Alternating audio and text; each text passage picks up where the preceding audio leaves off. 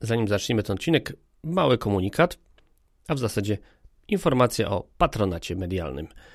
Serdecznie zapraszam Was na trzeci kongres entuzjastów i przyjaciół kolei organizowany przez Fundację ProKolej. Tak jak sama nazwa wskazuje, impreza jest organizowana po raz trzeci i nie jest organizowana w Warszawie jak większość imprez.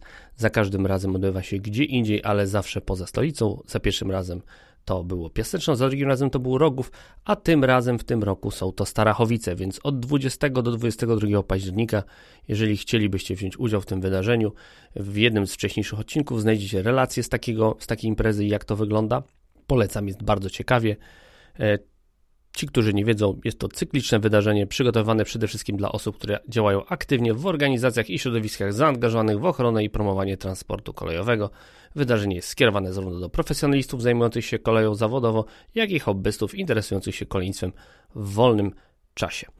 Zapraszam Was bardzo serdecznie na stronę Fundacji ProKolej e, oraz na dedykowaną stronę właśnie dla wydarzeń, które Fundacja ProKolej organizuje, to jest kolej365.pl. Tam znajdziecie informacje na temat tej imprezy, możecie się zarejestrować, więc powinniście jeszcze zdążyć do Starachowic. Przypominam, weekend 20-22 października. A teraz już zaczynamy.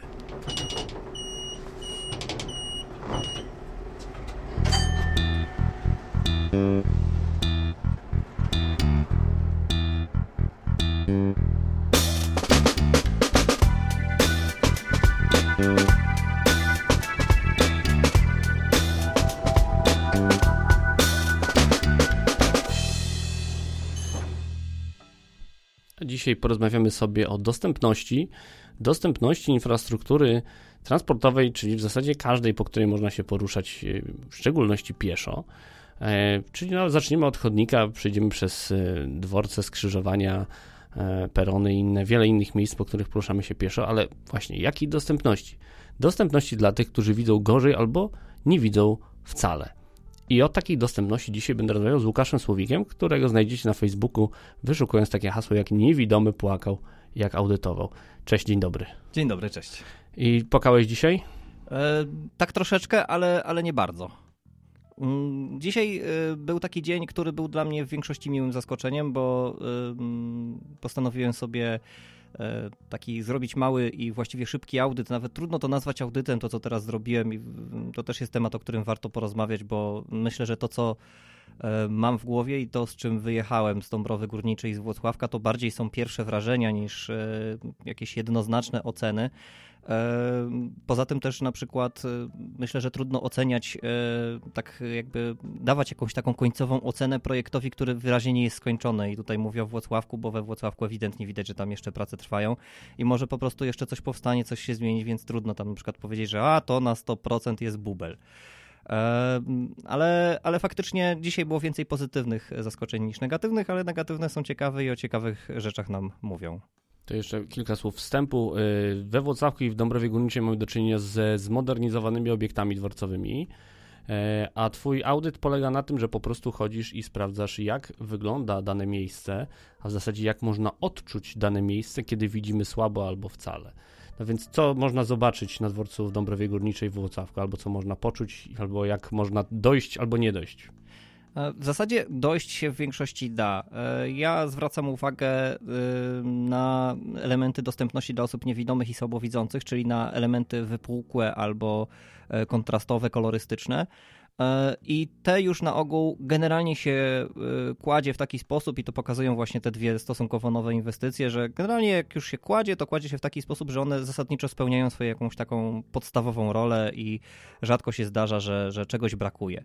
E, częściej zdecydowanie się zdarza, że coś jest zrobione mm, nie do końca w sposób przemyślany. Na przykład w Dąbrowie Górniczej moją uwagę zwróciło to, że ścieżki prowadzące E, które doprowadzają do wszystkich schodów, czyli nie można mówić, że nie da się trafić, ale doprowadzają zawsze do ich lewej krawędzi, co jest to tyle głupie, że e, mamy w Polsce taką właściwie, to jest nie tylko zwyczaj, to jest wręcz zasada, że mamy ruch prawostronny, e, w związku z czym, jeżeli doprowadzimy kogoś do lewej części schodów, no to zawsze będzie wchodził jakby w w konflikt z osobami nadchodzącymi z drugiej strony. I owszem, większość zauważy białą laskę, ale to jest zawsze nieprzyjemne iść w tłum.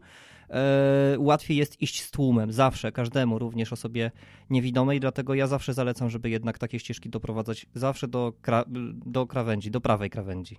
No tak, ale to nie jest całość y, kwestii związana z tym, czego potrzebują osoby niewidome i niedowidzące. Jakby powiedzmy może na początek zacznijmy od takiego dużego ogółu. Czego potrzebują?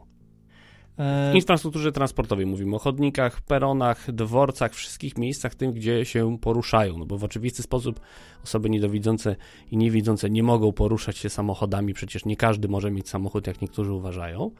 No więc skoro nie mogą prowadzić samochodu, przynajmniej na razie, może będą samochody autonomiczne, które będą tak naprawdę jeździć za nich, no to czego potrzeba do tego, żeby przemieszczać się nie widząc lub widząc bardzo słabo?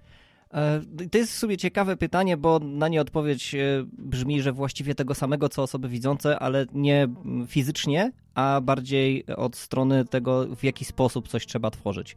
Bo patrząc z perspektywy osób widzących, czyli, czyli mm, prawdopodobnie ciebie. Mówię prawdopodobnie, bo w sumie nie rozmawialiśmy o tym, ale, ale zgaduję, jeszcze, że... Jeszcze w miarę dobrze widzę. Jeszcze mam okulary, ale spokojnie, jeszcze sobie radzę.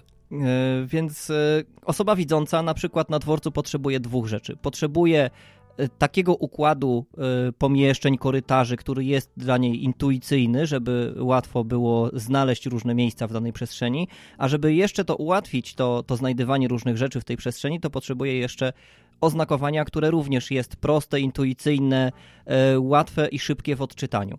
Dokładnie tych samych dwóch rzeczy potrzebuje osoba e, niewidoma, przy czym zatrzymałbym się jeszcze na chwilę przy słowie potrzebuje, bo jeżeli na jakimś obiekcie nie ma żadnych e, elementów dzisiaj już powszechnie stosowanych jako dostępnościowych, to nie znaczy, że dworzec jest niedostępny dla osoby niewidomej, w sensie to nie znaczy, że osoba niewidoma sobie w nim nie poradzi, ale będzie miała w takim miejscu na pewno niewspółmiernie trudniej, bo właściwie każde, każdy zakątek, każda klamka, każde schody to będzie pytanie, hej, dokąd to prowadzi.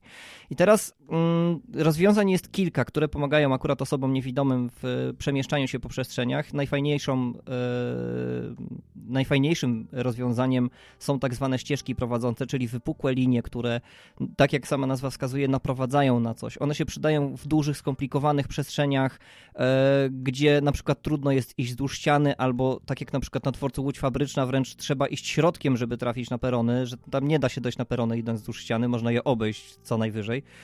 E, I taka ścieżka może łatwo poprowadzić przez właśnie na przykład środek, do, do peronów, do wyjścia, do kasy, do toalety, do y, poczekalni. Mówię na przykładzie dworca, czyli takie ścieżki powinny prowadzić do najważniejszych miejsc z perspektywy danego miejsca. Gdybyśmy rozmawiali na przykład o E, Zakładzie Ubezpieczeń Społecznych, to prawdopodobnie wystarczyłoby, żeby ścieżka prowadząca doprowadzała do e, pierwszej osoby obsługującej e, tam na miejscu. Najczęściej to jest jakiś ochroniarz, który gdzieś tam od razu wychodzi, podpowiada, pomaga, jeżeli faktycznie zobaczy kogoś z białą laską i to w zupełności wystarczy w takim miejscu.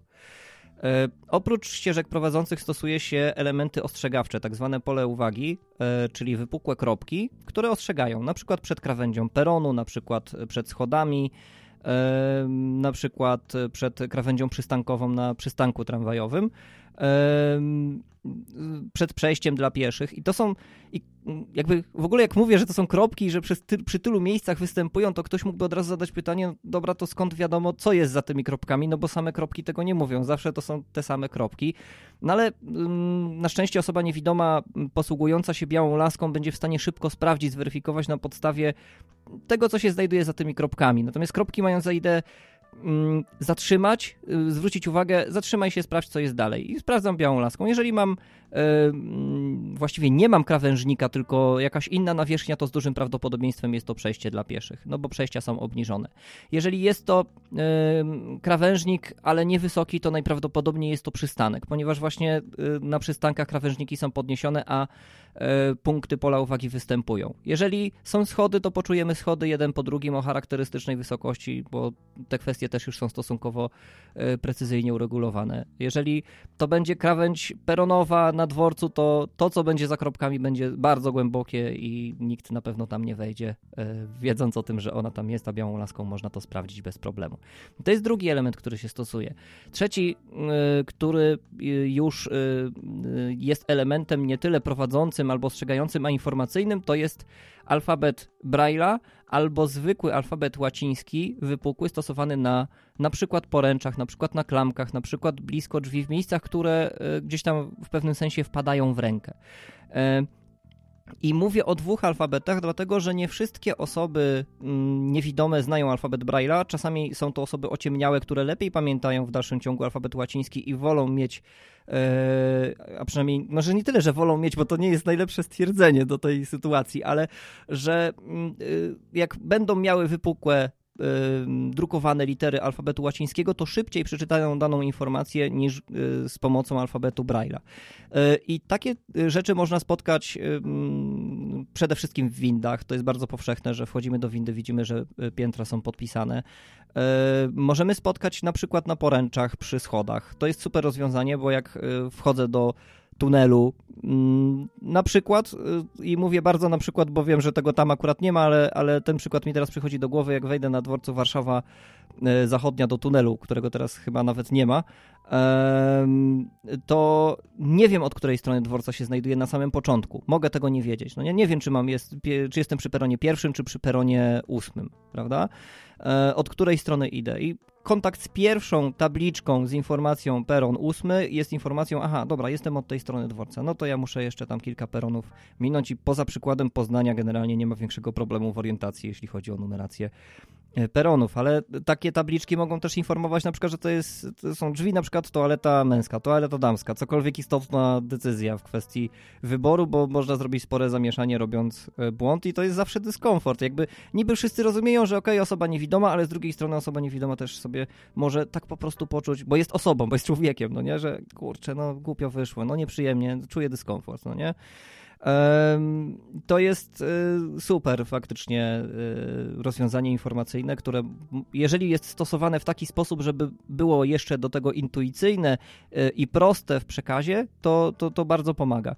Fajne rozwiązania pod tym względem są też w metrze, bo tam jakby te, te informacje na poręczach nie tylko informują na przykład dokąd dane schody prowadzą, ale też co można dalej ze swoim życiem zrobić, bo kiedy wyjdę z któregokolwiek peronu na którąkolwiek e, głowicę przejść podziemnych, to tam mam e, na ogół informację na poręczy, że w prawo mam wyjście do takiej ulicy, w lewo mam wyjście do innej ulicy. I to też jest po prostu genialne w swojej prostocie.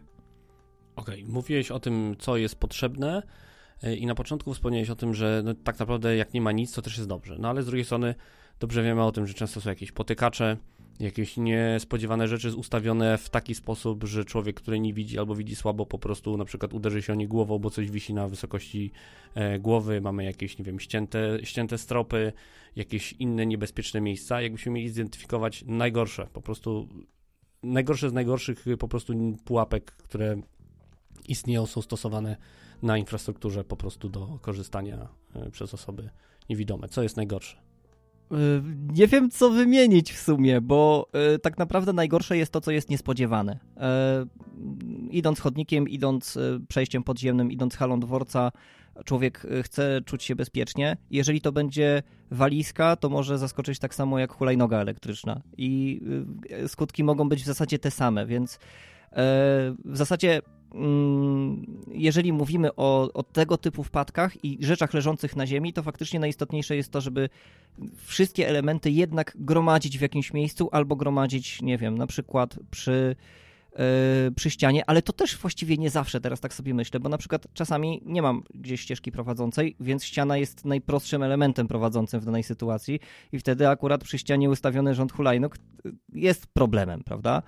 E, ale to są takie rzeczy, które są najczęściej przestawialne. jeżeli mm, w jakiejś e, przestrzeni jest ktoś, kto dba o tę przestrzeń, kontroluje ją, sprawdza, czy jest ok, reaguje na jakieś sytuacje, to dobrze by było faktycznie, żeby reagował na sytuacje pozostawionych właśnie rzeczy w ten sposób, bo, bo to one gdzieś tam e, sprawiają faktycznie niebezpieczeństwo. Częściej się trafi białą laską i, i człowiek wie, że aha, dobra, tu gdzieś trzeba jakoś ominąć, no ale czasami się zdarzają te sytuacje, że gdzieś tam ktoś coś kopnie, gdzieś tam coś się ktoś potknie, mm, to faktycznie jest problem. Natomiast e, z morą, jeśli chodzi o projektowanie przestrzeni, są faktycznie rzeczy wiszące. E, spotkałem się z tym parę razy i zdarzyło się też, że boleśnie, że e, idąc po chodniku To było gdzieś w Krakowie przy Galerii Krakowskiej. Szedłem sobie chodnikiem. Dodam tutaj, że jestem osobą słabowidzącą, czyli w teorii mm, stosunkowo dobrze kontroluję przestrzeń wzrokiem, a mimo to nagle grzmotnąłem w szybę, która była na wysokości mniej więcej 30 cm i była jakoś szybą reklamowo-informacyjną, ale przeźroczystą i odstającą od ściany. E, I białą laską nie miałem szansy jej wyczuć. E, zresztą, mm, no właśnie o to chodzi, że osoby, na przykład też osoby słabowidzące nie zawsze poruszają się z białą laską. I tutaj można zwrócić uwagę też na inny ciekawy problem e, szklanych drzwi albo szklanych, przeszklonych jakichś ścianek działowych. Ponieważ te też najczęściej są zupełnie niewidoczne dla osób słabowidzących. Pamiętam, jak mój brat w Ostrawie szedł pewnym krokiem prosto w taką szybę. Nikt tego jeszcze wtedy nie wiedział, bo akurat wtedy, kiedy byliśmy w tej Ostrawie, to były właśnie tylko osoby, które no, wszystkie miały ten sam problem, że tak powiem. Ale faktycznie mm, Paweł się na ułamek sekundy zatrzymał w pewnym momencie, jakby coś go zastanowiło, a potem ruszył i dokładnie w tym momencie uderzył w szybę. On, on potem opowiadał o tym, że on się zatrzymał dlatego, że jakby w jego mózgu pojawiła się informacja, że coś jest nie tak, tylko on nie potrafił zinterpretować co, więc pomyślał, że to bzdura i ruszył, a prawdopodobnie akustyka, bo y, od szyby się odbijały dźwięki, gdzieś tam podświadomie podpowiadała mu, że, że ma przed sobą przeszkodę, której tylko nie widzi. No i miał taki błąd w mózgu, error, który rozwiązał na swoją niekorzyść. Jak ten problem rozwiązać? Tu jest naprawdę proste rozwiązanie. E, paski, paski na wysokości mniej więcej wzroku i nieco wyżej e, podłogi E, bo te dwa paski będą nas informować, jeden na wysokości wzroku od razu, że aha, zbliżam się do przeszkody, a drugi, ten blisko podłogi, pomoże zidentyfikować mm, tę przeszkodę w taki sposób, żeby na przykład e, w nią, nie wiem, nie kopnąć na przykład, że, że, że to nie jest tak, że, że jest jakaś przestrzeń pod, pod tą linią, którą, e, gdzie tam można po prostu dojść. Okej, okay, mówiłeś o liniach prowadzących, jeżeli już pojawia się właśnie taki element, e, to zauważyłem dwie rzeczy Przede wszystkim jedna to to, co pokazywałeś e, na swojej stronie, czyli e, to, że te linie prowadzące często prowadzą do jakichś bardzo dziwnych miejsc albo wręcz prowadzą w ścianę. A druga rzecz to jest też e, różnica standardów, to znaczy na przykład w Łodzi mm, na mieście często używane jest to na odwrót, to znaczy te linie prowadzące są robione z guzków, natomiast strefa ta zagrożenia, czy jak, jak to nazwać, strefa gdzie masz zwrócić uwagę, mhm, pole jest, uwagi. i pole uwagi jest zrobione właśnie z takiego karbowanego, z tych właśnie z tego, z, czego, z tego, z czegoś robili nieprowadzące wszędzie indziej. E, I jak ty się zapatrujesz e, na te dwie kwestie? E, ogólnie brak jednolitego standardu w skali kraju to jest kłopot, dlatego że ktoś przyzwyczajony do jednego może źle zinterpretować drugi. I bardzo dobrym tego przykładem jest konfrontacja osoby niewidomej która y, przywykła do tego, że linie prowadzą, a kropki ostrzegają, z dworcem we Wrocławiu, bo tam zaraz po wyjściu z pociągu można spotkać linie prowadzące wzdłuż peronu. I to jest dość zwyczajne, że są jakieś linie prowadzące wzdłuż peronu, dlatego że one pozwalają potem odprowadzić dalej do zejścia do y, tunelu, dojścia do windy. W związku z czym można bardzo naiwnie zacząć sobie po tej linii chodzić i szukać elementów odprowadzających, a to się okazuje, że to są linie, które ostrzegają przed krawędzią peronu i można sobie co najwyżej najwyżej pochodzić od końca do końca peronu. E, I to mm, faktycznie nie jest, nie jest dobre, ale wynika z kwestii w pewnym sensie historycznych. W sensie mm, pierwsi, którzy wprowadzali jakiekolwiek elementy dostępności w Polsce, robili to dlatego, że chcieli zrobić coś dobrego, a nie dlatego, że musieli. E, I oni brali przykłady z innych miejsc na świecie, gdzie po prostu robiono coś podobnego. I faktycznie są dwie szkoły dostępności. Mm, to, że mm, stosuje się, tak jak e, mówiłeś w Łodzi, e, linie jako elementy ostrzegawcze, e, ja też kojarzę z mm, przede wszystkim Wrocławia. We Wrocławiu faktycznie jest to bardzo popularne. Generalnie zachodnia część naszego kraju, która wcześniej próbowała stawiać pierwsze kroki w dostępności, stosowała rozwiązania, które wypracowali Niemcy i faktycznie Niemcy w dużej mierze tak to stosują. E, oni teraz też przechodzą, to jest też ciekawe, bo kiedy pojedziemy teraz e, na jakiś nowy obiekt e, w Berlinie, to się okaże, że tam już linie prowadzą i kropki ostrzegają, czyli, czyli też jest tutaj jakaś zmiana. I myślę, że to jest w ogóle lepszy wariant, dlatego że linie same z siebie są bardziej intuicyjne, jeśli chodzi o prowadzenie, bo same z siebie nadają kierunek. Kropki tego nie robią.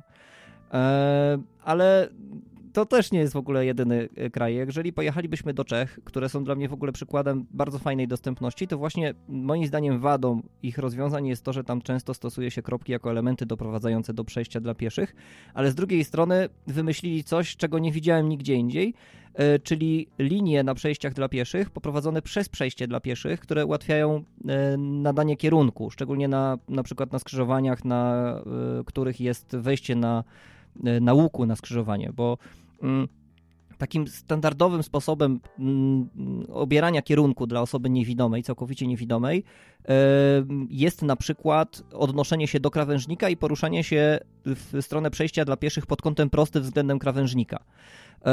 E, bo jeżeli jest to proste przejście dla pieszych przez prostą ulicę, no to wiadomo, że trafi się wtedy na drugą stronę. Ale jeżeli przejście dla pieszych będzie na łuku, e, no to w ten sposób można trafić nawet na środek skrzyżowania. Nie chcę powiedzieć przez to, e, bo na pewno jakaś osoba niewidoma tego słucha i, i, i mogłaby to tak ocenić, że że, że każda osoba niewidoma na każdym łukowym skrzyżowaniu wpadnie w taki kłopot, bo mm, osoby niewidome generalnie oceniają przestrzeń na podstawie wielu bodźców, a nie tylko jednego, jakiejś tam jednej utartej metody. Czyli na przykład też słuchają otoczenia, słychać w jaki sposób mniej więcej poruszają się samochody, więc jest y, jakiś element zawahania. Y, jakby osoba Y, niewidoma znajdująca się w miejscu, w którym nie powinna być, najprawdopodobniej już będzie wyglądała na zagubioną, czyli już sama będzie wiedziała, że coś jest nie tak, tylko nie będzie wiedziała co. E, więc raczej nie dojdzie do jakichś ekstremalnych sytuacji przez to, ale mimo wszystko odciążanie e, skupienia osoby niewidomej w przemieszczaniu się to jest danie jej ogromnego komfortu na funkcjonowanie przez cały dzień, tak naprawdę w każdej sytuacji. I właśnie do tego są przede wszystkim elementy dostępności, bo tak jak już ustaliliśmy, na e, dworcu, w którym nic takiego nie będzie, osoba niewidoma sobie też poradzi, tylko zrobi to dłużej i poświęci na to więcej energii, więcej myślenia, więcej kombinowania a jeżeli będzie mogła poruszać się e, bez e, stresu, bez obciążenia, bez gigantycznej koncentracji zbliżonej w sumie do e, koncentracji na przykład kierowcy, to będzie zdecydowanie lepiej funkcjonowała na co dzień we wszystkich innych obszarach życiowych. Czyli znowu wracamy do dyskusji tak naprawdę o poziomie życia, bo o tym do tego się wszystko sprowadza. Na swojej stronie pokazujesz wiele miejsc, które są lepiej lub gorzej zaplanowane, pokazujesz dobre, złe przykłady. Najczęściej z jakim problemem się spotykasz najczęściej, kiedy na, na dworcach, na miejscach, w których jesteś, e, gdzie widzisz jakby, czy są jakieś takie najczęściej popełniane błędy właśnie w prowadzeniu e, niewidomych przez takie miejsca? E, no o tych liniach prowadzących w różne dziwne miejsca sobie powiedzieliśmy, ale to jakbyś mógł jeszcze powiedzieć, powiedzieć tutaj. E, znaczy, właściwie to e, mam wrażenie, że pomału kończymy erę prowadzenia linii w dziwne miejsca. Im, jak im nowszą inwestycję analizuję, tym bardziej mam wrażenie, że już na to po prostu się zwraca uwagę. Ale myślę, że problem jest gdzieś indziej i on jest bardziej taki. E, nie wiem, jak go nazwać. Może, może ty znajdziesz na to nazwę, bo chodzi o to, że czasami mam wrażenie, że osoby, które albo projektują, albo wykonują, albo gdzieś tam pomiędzy nimi, na, na gdzieś tam na tych etapach e, realizacji danego projektu, po prostu nie za bardzo mają pojęcie, dla kogo coś robią i w jaki sposób to powinno być zrobione. I podam tutaj przykład z Dąbrowy Górniczej, właśnie, bo, bo on mi się tak mocno rzucił dosłownie w rękę, bo tam e, tabliczki informujące o e, właśnie tym, że peron, że wyjście na ulicę taką, siaką, są przytwierdzane w losowych kierunkach, w sensie mniej więcej połowa i to losowa połowa jest do góry nogami. I ten błąd może wynikać z naprawdę kilku kwestii. W sensie on może, on mógł powstać na którymś z etapów, no nie? Ktoś, kto E, projektował, mógł nie pomyśleć, że to jest istotne, że, że, że, że ta orientacja jest, no, że a, pomyślał kropki, ok, dobra, no to przyklej jak ten, ale równie dobrze e, e, osoba projektująca mogła przewidzieć kierunek, ale na przykład elementy dotarły bez oznaczeń, gdzie jest góra, no nie? I ktoś, kto wykonywał to, kto nie musi posiadać wiedzy specjalistycznej o tym, jak działa alfabet Braille'a, nie musi go znać i czytać, e, przykleił tak, jak dostał i, no i, i tak to wyszło, no nie? Drugi obszar problemów, y, który jest y, nagminny, to jest to, że osoby zarządzające y, daną przestrzenią, która już ma elementy dostępności, często nie mają zielonego pojęcia, do czego one służą, i to prowadzi do, do dziwnych zdarzeń. E, na przykład e, we Wrocławiu e, swego czasu na ścieżce, na środku ścieżki prowadzącej na dworcu głównym znalazłem kiosk, który tam został postawiony przez niewątpliwie zarządcę tego miejsca, w sensie ktoś wydał na to zgodę, ale ktoś zapomniał, że tam leży ta ścieżka. To samo spotkałem w Gdańsku w przejściu podziemnym, gdzie na ścieżce prowadzącej był kram bożonarodzeniowy, no bo ktoś, kto decydował o kramie, zapomniał, że jest ścieżka. Nie zwrócił na to uwagi. I moim zdaniem jedynym słusznym rozwiązaniem tego problemu, chociaż to, to jest trudne rozwiązanie, w sensie to jest pracochłonne rozwiązanie, ale to jest jedyne słuszne, które doprowadzi nas do tego, że już tego typu problemy nie będą występować, jest przeprowadzanie, systematyczne przeprowadzanie szkoleń dla osób, które projektują i które zarządzają daną przestrzenią, które będą i teoretyczne, i praktyczne, w sensie będą pokazywały, z jakimi elementami e, osoba niewidoma czy słabowidząca ma do czynienia, jakie wykorzystuje, jak, e, e, jak sobie radzi, jak sobie nie radzi, co pomaga, co nie pomaga, jakie są właśnie najczęstsze błędy, na co zwracać uwagę. E, mm, I myślę, że z takich szkoleń wynikałoby to, że następnym razem ktoś by pomyślał: Aha, dobra, mam kiosk do postawienia, ale tu jest ścieżka prowadząca, to postawię go obok, no nie? I ktoś już będzie miał po prostu to w głowie, że jest taki problem, że ma coś takiego na swoim terenie i, i już wie po co to jest. I mm, i to tak mocno trzymam kciuki, żeby w tym kierunku y, szedł y, ten obszar. Natomiast jeśli chodzi o jakieś takie y, błędy, takie, takie, takie gigabłędy, bo może tak to w sumie nazwijmy, to dla mnie największym chyba hitem był pomysł do prowadzenia ścieżki prowadzącej do świetnej tablicy odjazdów pociągów w Warszawie, bo ktoś pomyślał na zasadzie a doprowadźmy, no bo przecież informacja pasażerska, ale nie pomyślał, że z tej informacji nie da się w żaden sposób skorzystać i no i robi się takie nam, takie, takie kuriozum trochę.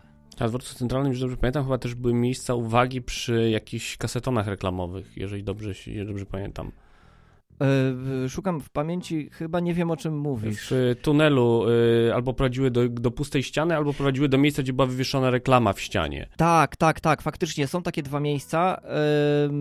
Jedno, jedna ścieżka, i ona jest od lat w sumie. Ja zwracałem na nią uwagę już dawno temu, e, że tak po prostu w ścianę prowadzi i ja przypuszczam, że to się stało dlatego, bo tam też są kropki przy tej ścianie e, i to mi przypomniało to miejsce, gdzie jest tablica świetna, że być może tam miała być też tablica świetna z odjazdami pociągów. Tylko akurat tablic zabrakło. Ale ścieżkę zrobili, no bo, no bo ten, co miał ścieżkę i miał ją, no to ją zrobił, no nie?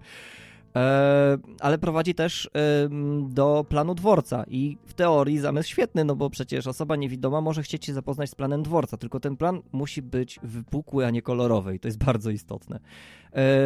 Zwrócił mi ktoś uwagę, jak mówiłem o tym e, właśnie błędzie, że przecież są jeszcze osoby słabowidzące, no to one mogą skorzystać z tego kolorowego planu. Mm, owszem, tak, ale gdyby ta czcionka była większa niż 7 punktów, bo jest naprawdę drobna i ja się na tym planie nie orientuję, e, chociaż wydaje mi się, że jestem taką osobą, która z tych słabowidzących widzi jeszcze całkiem nieźle.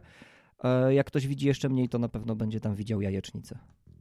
To przy okazji zatrzymajmy się na tym punkcie, to co zrobić, żeby ci, którzy widzą słabo, na razie na nich się przez chwileczkę skupmy, żeby właśnie nie widzieli jajecznicy. Mamy najróżniejsze wyświetlacze, w szczególności teraz, które są wyświetlaczami w jakiś sposób tam dynamicznymi. To już nie są jakieś e, duże tablice ze stałymi literami, które po prostu lepiej czy gorzej widać, ale najczęściej bywały w jakiś sposób dość kontrastowe i jednak te litery były powiedzmy, że w miarę duże, czasami, czasami nie, ale dzisiaj głównie bazujemy na jakiejś informacji dynamicznej, mniej lub bardziej, ale zawsze ona jest jakoś wyświetlana. To jakie te wyświetlacze powinny być Twoim zdaniem przygotowane, jak zrobione, żeby ktoś, kto słabo widzi, był na nich w stanie coś zobaczyć ponad tą jajecznicę, o której wspominałeś? No, będziemy się pewnie y, y, tutaj obracać wokół znowu dworców kolejowych, bo one są takie i, i duże i najczęściej spotykane i mają chyba najwięcej tego typu wyświetlaczy. Bo autobusów w Polsce jest mało po prostu, no bądźmy, bądźmy poważni. No, jeżeli to nie jest przystanek komunikacji miejskiej, to w Polsce już transport autobusowy jest, jest w odwrocie i w zaniku, więc ubolewam, ubolewam nad tym e, w sumie, bo, bo gdyby to działało w formie jakiegoś tam, też jest inny temat w ogóle rozmowy, ale gdyby to było systemowe na zasadzie e, właśnie węzłów przesiadkowych, e, świetna nazwa swoją drogą, mm, i możliwości przesiadki z jednego środka na drugi, no to przecież mielibyśmy kraj bez wykluczenia transportowego, więc szkoda. No ale faktycznie u nas się kładzie jakoś tam nacisk e, na kolej i tam mamy dwa rodzaje takie e, wyświetlaczy tak naprawdę, bo jeden rodzaj wyświetlaczy to jest taki, który jest e, od widza, od pasażera daleko. Na przykład na peronie nie wiem jak nazwać tę tablicę w sumie, ale informująca o tym, jaki pociąg aktualnie z tego peronu, z tego konkretnie toru. Dawniej zwało się to pragotronami od Dawniej tak. producenta tak. Pragotron Czechoslowakia. E, producenta już nie ma, ale możemy nadal przyjąć, że są to pragotrony. Więc zostańmy przy tych pragotronach i od razu y, do tej samej, y, do tego samego worka wrzucam też te pragotrony, które są takie ogólne. Tablice zbiorcze z odjazdami, wyjazdami na danej stacji. E, I one, e, jakby trudno na nich powiększyć czcionkę. Tutaj mm, musimy zrzucić trochę odpowiedzialność za możliwość korzystania z niej, że tak powiem, na osobę słabowidzącą. I tutaj osoba słabowidząca często ma mm, techniczne możliwości, żeby sobie coś powiększyć, czy telefonem, czy jakąś małą lornetką, żeby sobie przeczytać drobny tekst, który jest z odległości. I w taki sposób sobie poradzi z taką tablicą.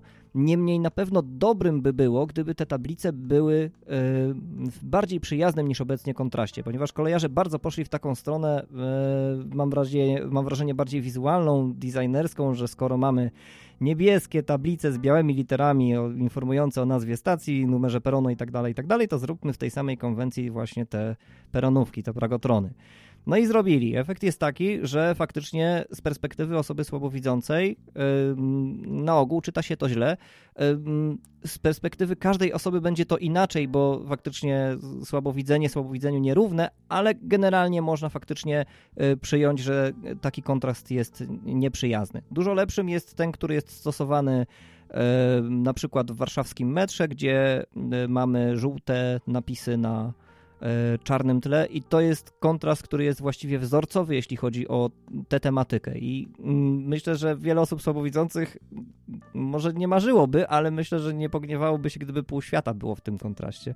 Ale wiadomo, że tego nie można zrobić. W sensie ja też rozumiem, że e, estetyka jest ważna, a poza tym gdybyśmy wszystko mieli w tych samych kolorach, to też by było e, może nie tyle nudno, chociaż pewnie też, e, ale pewnie też e, mm, jedne elementy nie wyróżniałyby się od drugich, e, czyli mm, pewnie gdzieś by się gubiła ta intuicyjność która też jest tak bardzo potrzebna, więc nie dawałbym tego absolutnie wszędzie, ale liczyłbym na to, żeby dało się używać tego kontrastu akurat w tych najważniejszych tablicach. I tutaj przejdę sobie mm, płynnie do tablic, które są zdecydowanie bliżej użytkownika, bo można je postawić na peronie, zresztą coraz częściej tak się robi, albo właśnie powiesić na ścianie, gdzie mamy tablice z odjazdami, przyjazdami najbliższych pociągów.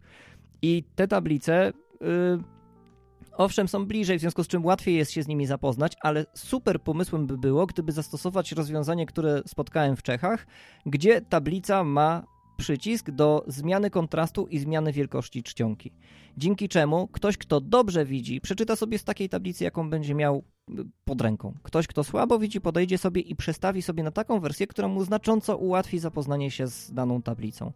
Y, I jeżeli mamy faktycznie dzisiaj takie techniczne możliwości, że możemy sobie przygotować plan dworca na tablicy, który można powiększać z pomocą albo dotyku, albo przycisku, to róbmy właśnie takie plany, bo y, to będzie zdecydowanie lepsze niż y, mała tabliczka, z którą trudno się zapoznać, y, która ma za małą czcionkę i z którą po prostu nic nie da się później zrobić. To skoro jesteśmy w temacie Czech, to przy okazji cię zapytam, z punktu widzenia osoby słabowidzącej, e, na wielu dworcach w Czechach teraz już ta modernizacja postępuje, ale jeszcze mamy wiele dworców, w których tak naprawdę mamy wąziutkie albo wręcz ziemne perony, a informacja pasażerska polega na tym, że przy przejściu na wprost dworca mamy ustawioną wielką blachę, która pokazuje nam, e, w którym, w którym kierunku odjeżdża pociąg, e, z którego, z którego miejsca odjeżdża pociąg w jaką stronę. E, czy wolisz ten, no, tą nowoczesną modernizację, czy wolisz taki właśnie stary, stary system, ewentualnie, jeżeli on nie jest twoim zdaniem wyeksploatowany, więc i tak już znika, tak, więc czy, czy to jest w jakiś sposób jeszcze użyteczne? Z każdego systemu da się korzystać. Dla mnie oba systemy są dobre, bo oba są skuteczne, chociaż faktycznie trzeba wiedzieć, że on jest i faktycznie o tych tablicach na końcach peronów to się dosyć późno dowiedziałem, a sporo w Czechach jeszcze zdążyłem wcześniej przejechać. E, niemniej e, ich zaletą jest to, że dowiedziałem się o nich e, sam, a nie, że ktoś mi powiedział, bo po prostu na nie wpadłem w którymś momencie i zacząłem się zastanawiać, dlaczego tu jest napisane to i to. Popytałem ludzi, no i w ten sposób pozyskałem informacje. Więc ta metoda była skuteczna. Tak samo jest skuteczna ta, do której jestem przyzwyczajony, czyli że tablice wiszą, gdzieś tam wyżej e, i, i, sobie świecą. To, to, do tego jestem przyzwyczajony, ale tu powiem taką ciekawostkę, bo jest coś takiego w pragotronach, czego e, mi brakuje w rozwiązaniach elektronicznych i nie mówię, że tego oczekuję, bo nie sądzę, żeby ktokolwiek chciał się pochylać nad tak błahym tak naprawdę problemem, ale dzięki temu, że pragotrony musiały zmieniać swoje klapki, to one samym swoim dźwiękiem często dawały już jakąś informację, zanim człowiek się zapoznał, jaka to jest informacja. Bo jeżeli cała tablica się przerzucała, to znaczy, że coś wyjechało albo coś przyjechało. Jeżeli słychać było dźwięk jednej klapki i to na ogół małej, to można było w ciemno zgadywać, że się zmienia opóźnienie. E, I to było na swój sposób super rozwiązanie. Tego mi troszeczkę brakuje, bo przez to, że klapki były jakie były, to właśnie dawały taką dodatkową informację. No to jest ciekawostka, jak, z jakich bodźców składa się nasz świat, na który nie zwracamy uwagi. E, mówimy dzisiaj o infrastrukturze, no ale koniec końców yy, najczęściej, jeżeli przemieszczamy się trochę dalej niż tylko pieszo, to w końcu wsiądziemy do jakiegoś środka transportu czy to będzie autobus, czy to będzie pociąg, y, czy to właśnie był wagon metra, o którym też y, dzisiaj wspominałeś, no to też warto było chyba też wspomnieć, jak to wygląda, kiedy się do tego wsiada, jak jest w tym pojeździe się jest i jak tym, z tego pojazdu się wysiada. Jak, jak dla ciebie to, to wygląda? E, Dziś już, bo mamy już coraz więcej nowoczesnego taboru, niskopodłogowych autobusów, e, nowoczesnych tramwajów, tak, nowych e, pociągów, gdzie na przykład właśnie znajdziemy te brajlowskie oznaczenia na fotelu.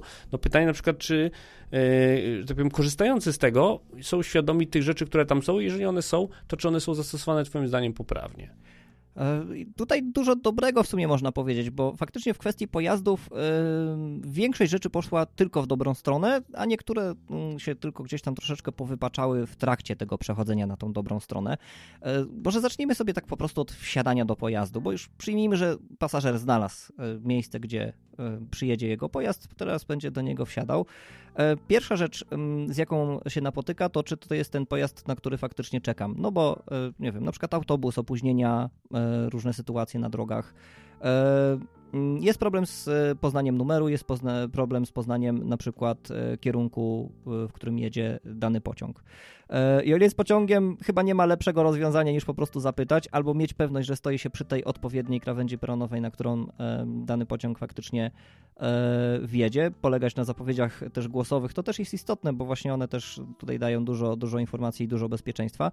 O tyle z autobusem już ten kłopot nie jest taki, że tak powiem, błahy do rozwiązania po stronie osoby z niepełnosprawnością.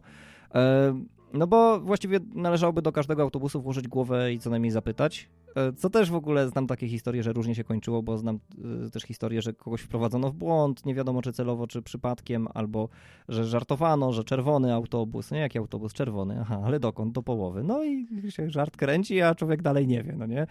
Eee, i mm, tutaj rozwiązanie takie najprostsze, które w ogóle myślę, że wielu osobom od razu przyjdzie do głowy, to, to, no, no to niech ten autobus gada. I okej, okay, i to jest fajne.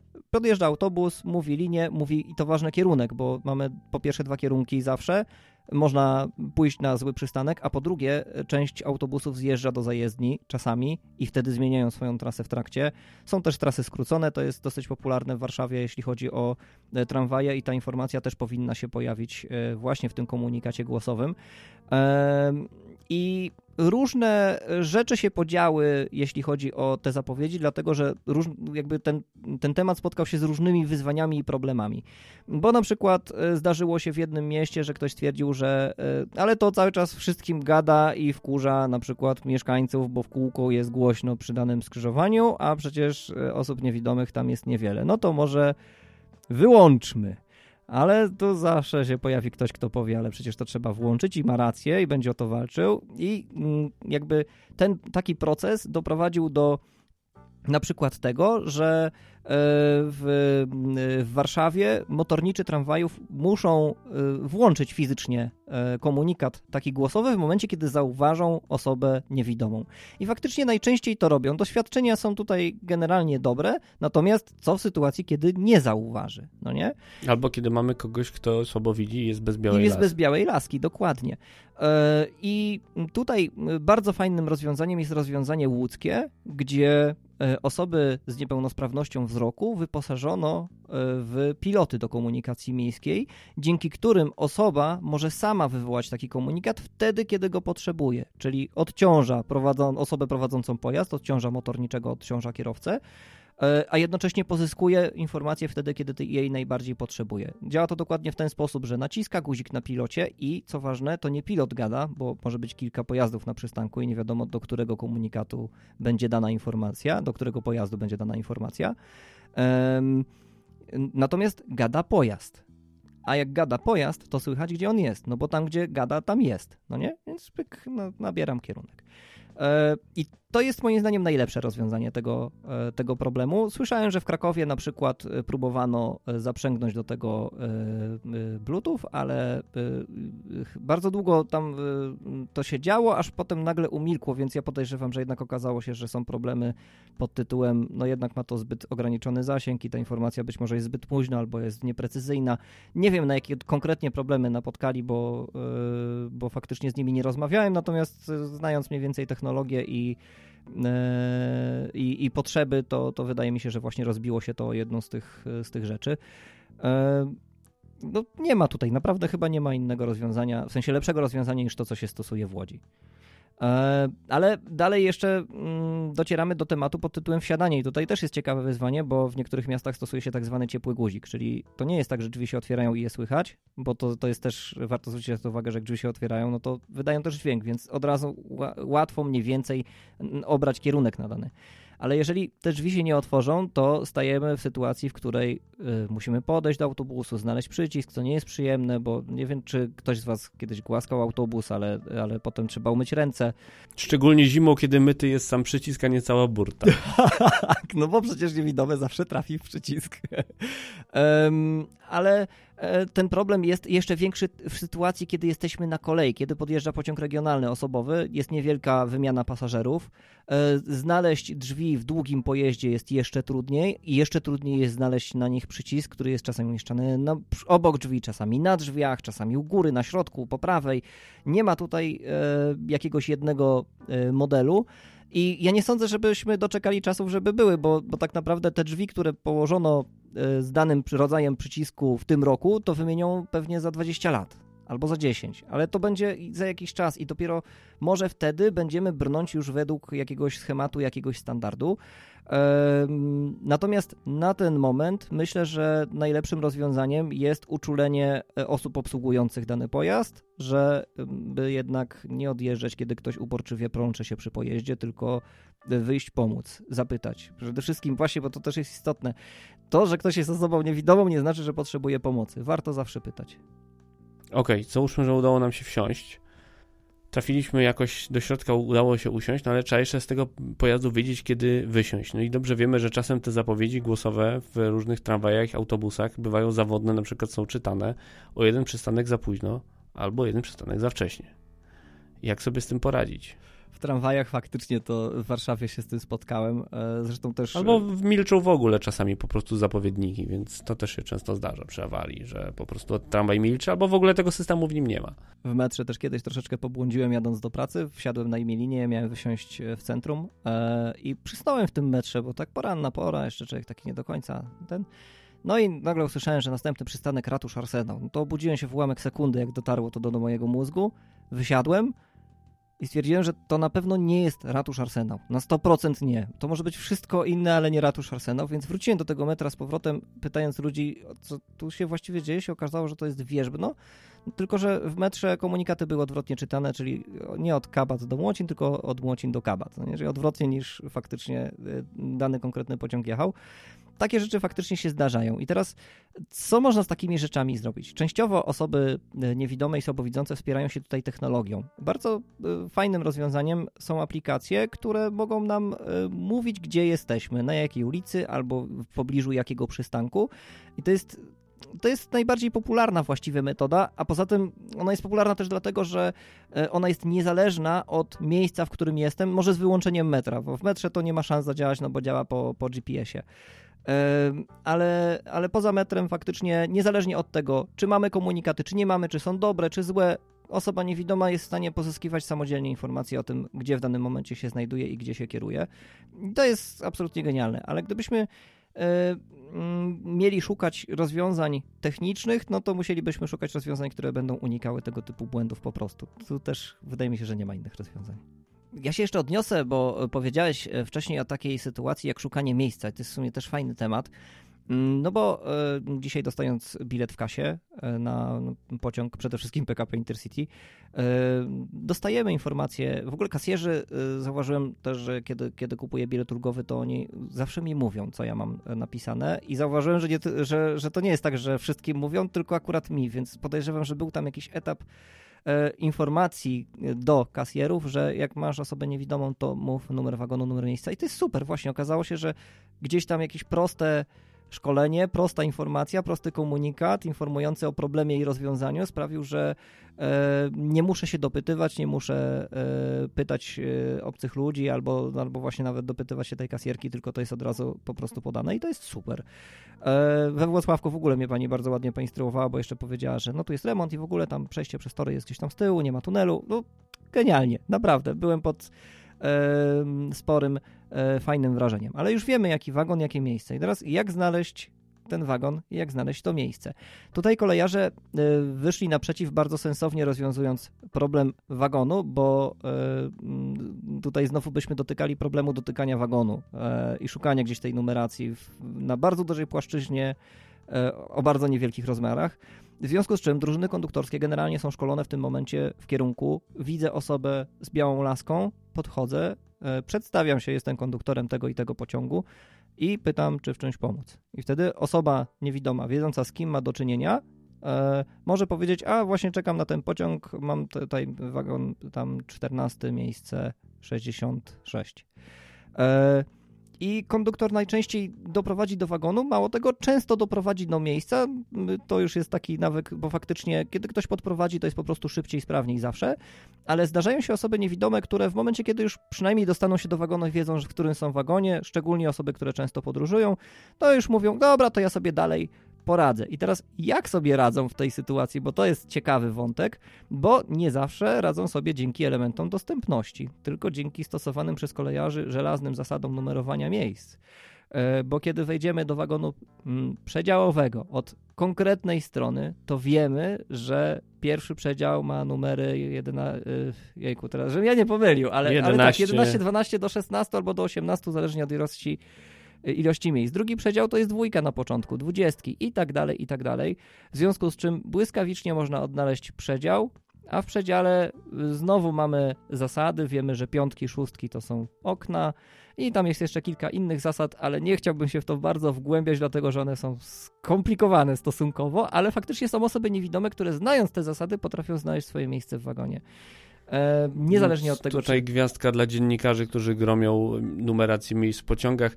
Jak się jej nauczycie, to zrozumiecie, że ona może się komuś czasem przydać. Szczególnie, że nie jest wcale taka trudna, jest wręcz powiedziałbym bardzo logiczna, tylko faktycznie ona wymaga zapoznania się, bo nie jest intuicyjna na zasadzie wchodzę i od razu wiem o co chodzi. To prawda.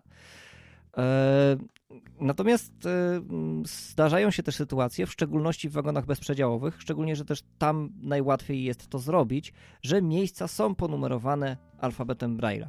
E, I spotkałem się i z dobrą, i ze złą praktyką w tym zakresie, bo na przykład spotkałem, już nie pamiętam w jakim kraju, ale to nie było w Polsce na pewno, spotkałem numerację brajlowską umieszczoną na półce bagażowej, co jest turbo nieintuicyjne, a jednocześnie nawet gdybym wiedział o tym, że e, ona tam jest, to nie wiem, czy chciałbym z niej korzystać, bo, bym, e, bo parę osób by musiało też czuć się niekomfortowo gdzieś tam pod moją pachą.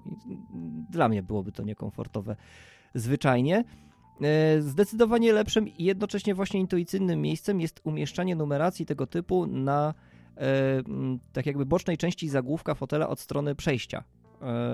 U góry, gdzieś w miarę wysoko i dlaczego wiem, że to jest intuicyjne? Dlatego, że jak wsiadłem do, pierwszy raz do Pendolino, to nie wiedziałem, że to tam jest, a to znalazłem. Czyli jest intuicyjne i działa. Właśnie dlatego, no to że... To jest w miejscu, którym się pierwsze łapie ręką, tak, nawet próbując przypadek. złapać się fotela, nawet niezależnie czy ktoś widzi, czy nie widzi, to jest pierwsze miejsce, w którym nasza ręka wędruje, jakby przeciskając się przez, przez skład, y, trzymając się tych foteli. Jest to takie dość no, dostępne miejsce po prostu.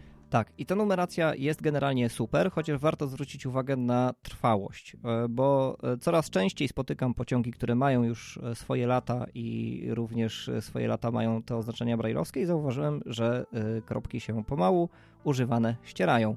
Więc myślę, że należałoby też dbać o konserwację, wymianę tych elementów, żeby one były jednak stale działające. Podobny problem występuje w metrze warszawskim, gdzie kropki może nie tyle się ścierają, co odpadają od y, tablic y, i może dojść do takiej sytuacji, że osoba niewidoma, która chce trafić do toalety, trafi na schody. Dzieje się to w taki sposób, że y, toaleta jest oznaczona literą T, czyli w alfabecie Braille'a to są punkty o numerach 2, 3, 4, 5, natomiast schody są oznaczone literą S, czyli punkty 2, 3, 4. I to oznacza, że piąty odpadł, jeżeli trafi nie tam, gdzie chciała. No nie? Jeden punkt odpadł, a zmiana całej litery i zmiana od razu interpretacji przestrzeni. Stąd też tak istotne jest to, żeby dbać faktycznie o to, żeby to było i trwałe, i e, żeby było bieżące. No i tego sobie życzmy chyba, żeby, żeby ta przestrzeń była dalej, ta dostępność tej przestrzeni się, się poprawiała, bo, że tak powiem, niepełnosprawność narządu wzroku jest czymś, co każdego z nas może dopaść niestety. E, dość, e, no chociażby z wiekiem po prostu, z wiekiem widzimy coraz gorzej, nie oszukujmy się. Człowiek e, jakby nie jest każdego dnia młodszy, a oczy też, też nie są młodsze z każdym dniem, więc jeżeli dziś będziemy pilnować tego, żeby nasza przestrzeń była dostępna do osób, które widzą gorzej, to za 40 lat na przykład może się okazać, że sami będziemy z tego potrzebowali skorzystać. Niekoniecznie już dziś, ale też ci, którzy korzystają dziś, też chyba jej ciągle potrzebują, albo coraz pytanie, czy właśnie, czy, czy, czy jakby jest zapotrzebowanie na to, żeby, e, żeby, żeby ta przestrzeń była, czy ta mobilność z Twojej wiedzy, tak już zupełnie na zakończenie, osób niewidomych, niedowidzących rośnie, jakby jest popyt na to, żeby być bardziej mobilnym, być bardziej niezależnym, czy to jest jakby stała i jakby niewidomi tak czy owak się przemieszczają. Czy to, czy to, czy to można stymulować, jakby popyt tego, że, że ta przestrzeń jest dostępna, to wtedy ten człowiek jeździ więcej, czy jakby, czy jest tak na zasadzie, że ja i tak sobie muszę poradzić, tylko po prostu bardziej się zmęczę. Jest trochę inaczej, ale, ale faktycznie coś w tym kierunku. Y, to raczej działa w ten sposób, że im bardziej dostępną mamy przestrzeń, tym bardziej zachęcamy osoby niewidome do uczestniczenia w tej przestrzeni. Ona działa raczej w ten sposób. E, oczywiście y, grupa osób niewidomych to jest grupa po prostu różnorodnych osób, w związku z tym, z czym znajdziemy w niej osoby, które na przykład będą miały ochotę za wszelką cenę dotrzeć w dane miejsce, bo po prostu mają ciągoty do podróżowania, do przemieszczania się, do sprawdzania, do kombinowania, do załatwiania spraw maksymalnie samodzielnie. Ale spotkamy też gro osób, które y, będzie unikało trudnych wyzwań, no bo po prostu będzie dbało o swój komfort psychiczny. Myślę, że każdy człowiek zderzający się z wyzwaniem, które dla niego w odczuciu jest zbyt duże, y, ma raczej pierwszą taką myśl, może tego nie zrobię, może ucieknę, może ominę, no nie, może, może, może się odwrócę. No i osoby niewidome mają dokładnie ten sam mechanizm. I faktycznie przestrzeń niedostępna, ale nie tylko przestrzeń niedostępna, ale też e, na przykład dużo bardziej zamknięty przed e, dwoma, trzema dekadami rynek pracy, dużo mniejsza świadomość społeczna sprawiały w sumie, że osoby niewidome były niezauważane, dlatego że one nie miały motywacji do tego, żeby uczestniczyć w życiu społecznym, zawodowym, żeby uczestniczyć w przestrzeni publicznej, pokazywać, może nie tyle się pokazywać, prezentować, ale pokazywać się w sensie iść, coś załatwić, coś zrobić albo zrobić coś dla swojej przyjemności. W momencie, kiedy zaczynamy dbać o dostępność różnych sfer życiowych, y, tworzymy przestrzeń przyjazną, która zachęca do tego, żeby spróbować. A kurczę, podobno coś zrobili, to ja może pójdę, zobaczę. O, było fajnie, następnym razem też wyjdę. Tak będzie to y, działało. I skutkiem, takim końcowym, najważniejszym skutkiem z perspektywy społeczeństwa będzie to, że osoba niewidoma, mam nadzieję, że niedługo, może to będzie za 10 y, lat, y, będzie postrzegana jako osoba aktywnie uczestnicząca y, w życiu na każdej płaszczyźnie, ale też dzięki temu pracująca, czyli nie żyjąca na przykład z renty, bo kiedyś było takie przekonanie, że wszyscy inwalidzi, wtedy tak się mówiło, inwalidzi, kalecy, to renta, no nie? I oni obciążają państwo, w ogóle jakbyśmy zlikwidowali ZUS, no to wtedy nie będziemy mieli też problemu niepełnosprawności, bo ci ludzie będą musieli sobie sami... A w najlepszym wypadku, żeby składali szczotki w zakładzie pracy chronionej. Tak, tak, dokładnie tak, więc osoba, która jest aktywna społecznie, która odnajduje się w społeczeństwie, jest osobą, która będzie dużo bardziej korzystna i dużo mniej obciążająca z perspektywy państwa, a więc też z perspektywy społeczeństwa, z perspektywy podatków. To jest naprawdę mnóstwo rzeczy, które y, można powiedzieć, jak wiele rzeczy się, jak wiele się zmieni w momencie, kiedy mm, nie tylko przestrzeń, ale generalnie życie będzie dostępne dla różnych grup społecznych. I tego sobie życzmy. I na tym zakończymy. Łukasz Słowik, zajrzyjcie na jego stronę na Facebooku. Niewidomy płakał, jak audytował. Bardzo Ci dziękuję za tę rozmowę. Dzięki również, y, super było i do usłyszenia być może następnym razem.